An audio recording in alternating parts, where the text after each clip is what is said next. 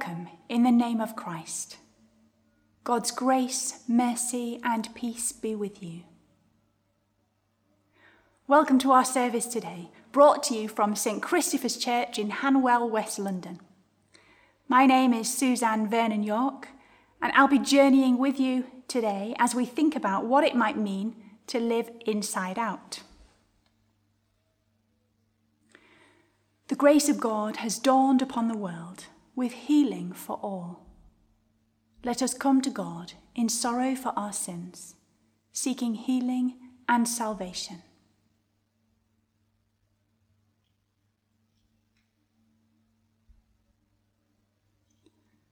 God, be gracious to us and bless us, and make your face shine upon us.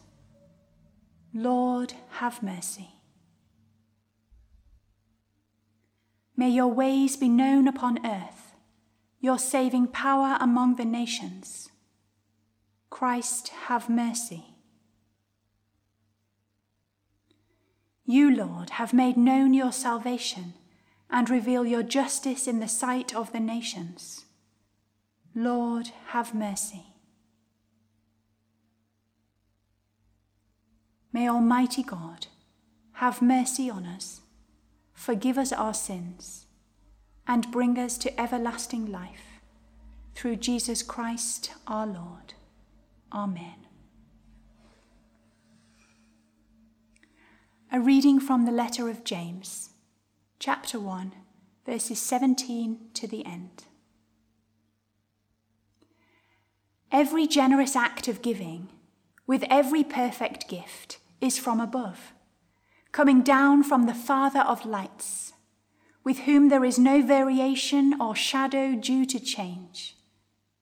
In fulfillment of his own purpose, he gave us birth by the word of truth so that we would become a kind of first fruits of his creatures. You must understand this, my beloved. Let everyone be quick to listen, slow to speak, slow to anger, for your anger does not produce God's righteousness. Therefore, rid yourselves of all sordidness and rank growth of wickedness, and welcome with meekness the implanted word that has the power to save your souls. But be doers of the word, and not merely hearers who deceive themselves. For if any are hearers of the word and not doers, they are like those who look at themselves in a mirror. For they look at themselves, and on going away, immediately forget what they were like. But those who look into the perfect law, the law of liberty, and persevere, being not hearers who forget, but doers who act, they will be blessed in their doing. If any think they are religious and do not bridle their tongues, but deceive their hearts, their religion is worthless. Religion that is pure and undefiled before God the Father is this to care for orphans and widows in their distress, and to keep oneself unstained by the world. This is the word of the Lord. Thanks be to God. A reading from the Gospel according to Mark, chapter 7, various verses from 1 to 23. Now, when the Pharisees and some of the scribes who had come from Jerusalem gathered around him, they noticed that some of his disciples were eating with defiled hands, that is, without washing them. For the Pharisees and all the Jews do not eat unless they thoroughly wash their hands, thus observing the tradition of the elders. And they do not eat anything from the market unless they wash it. And there are also many other traditions that they observe the washing of cups, pots, and bronze kettles so the Pharisees and the scribes asked him, Why do your disciples not live according to the tradition of the elders, but eat with defiled hands? He said to them, Isaiah prophesied rightly about you hypocrites.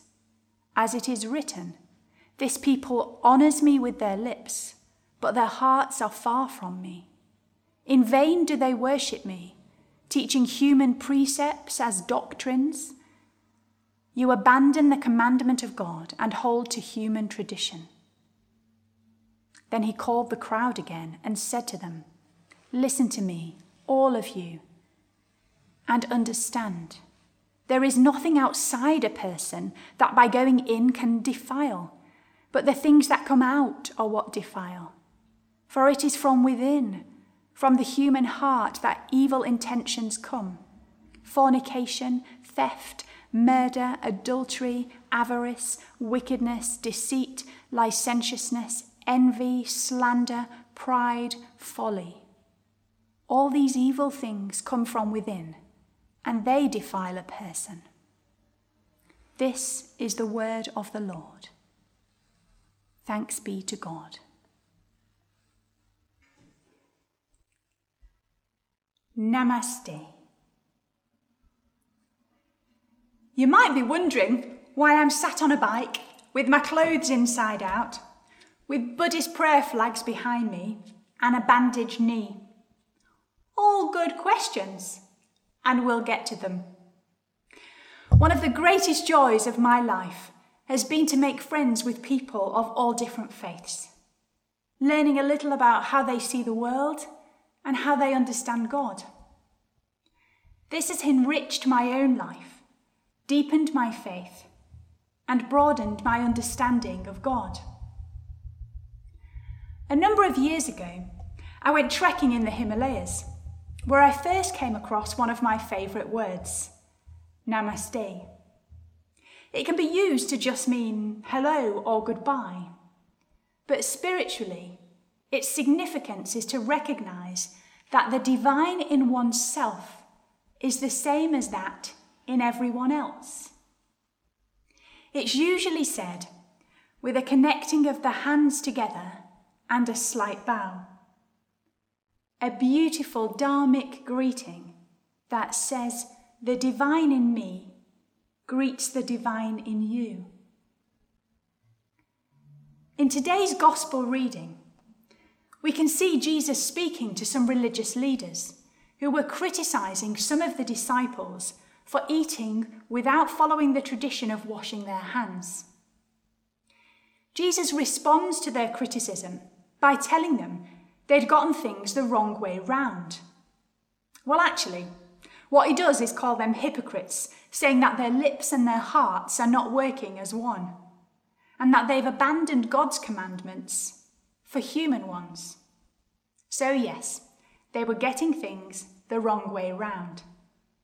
They had focused on clean hands instead of clean hearts. They hadn't been looking for the divine in the disciples but had been focused on the breaking of human rules and traditions instead. You might listen to what Jesus said and think, it doesn't sound very loving to call them hypocrites. But love doesn't always look like fluffy hearts and boxes of chocolates, as heavenly as chocolates are. Jesus' words of challenge are loving because they seek the best for the hearers.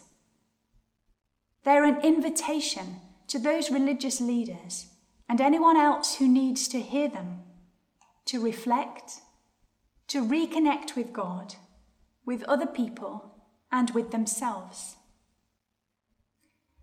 Jesus, in his no messing about kind of way, gives them a divine perspective, which in turn offers them the opportunity to reflect on it to grow in understanding, and to make a choice to live inside out.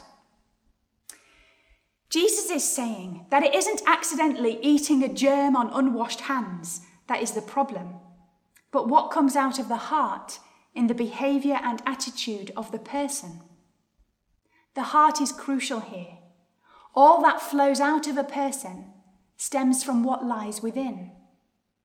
It's not the only time religious people don't come out of a story too well after judging the behaviour of others instead of looking at their own hearts.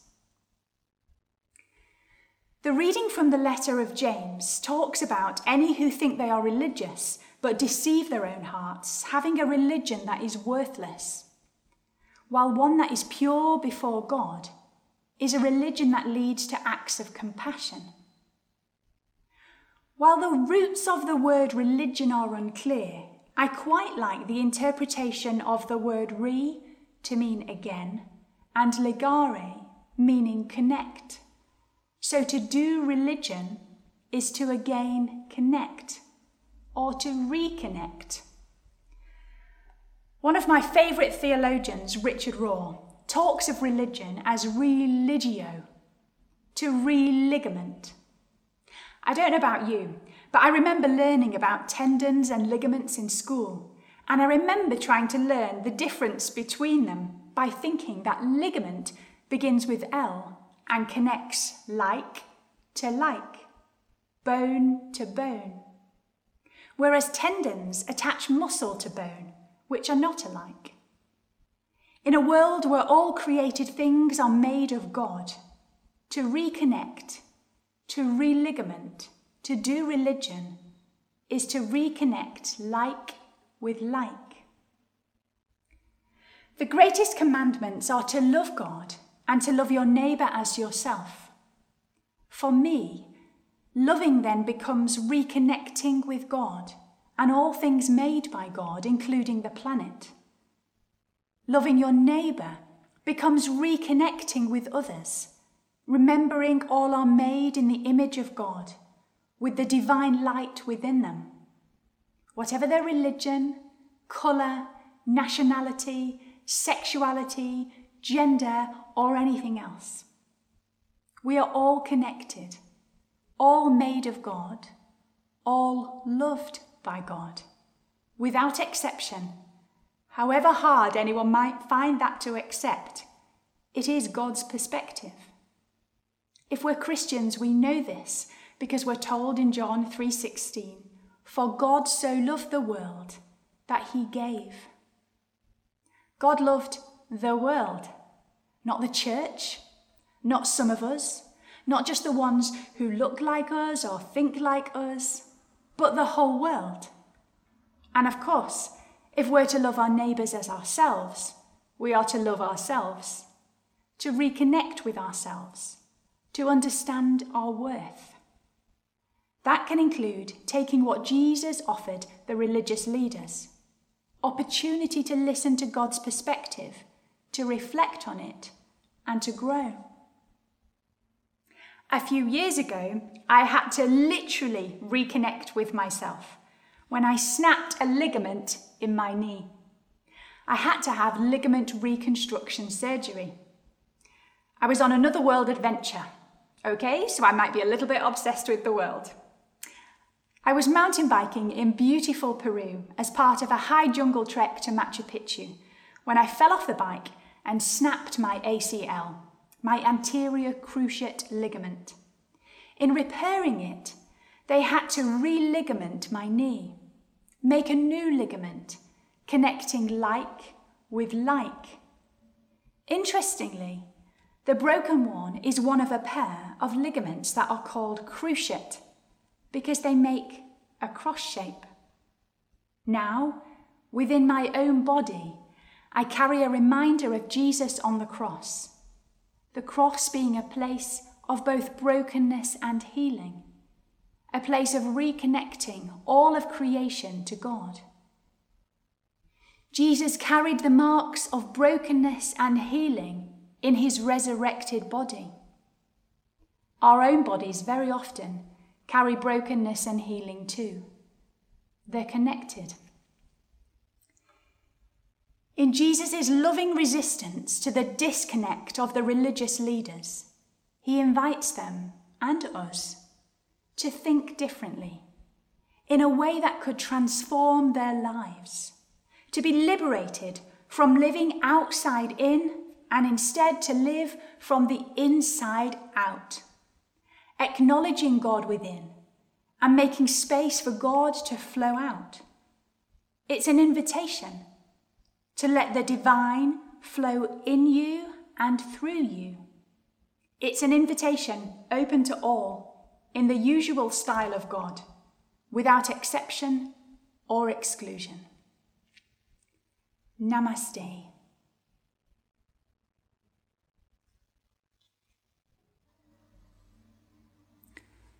Let us declare our faith.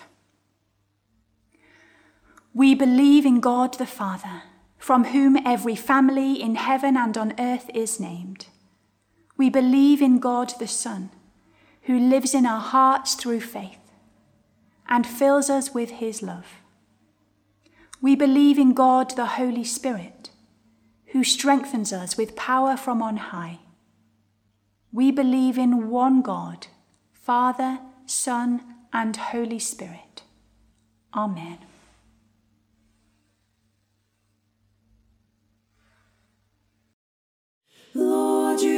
Have my heart, and I will search for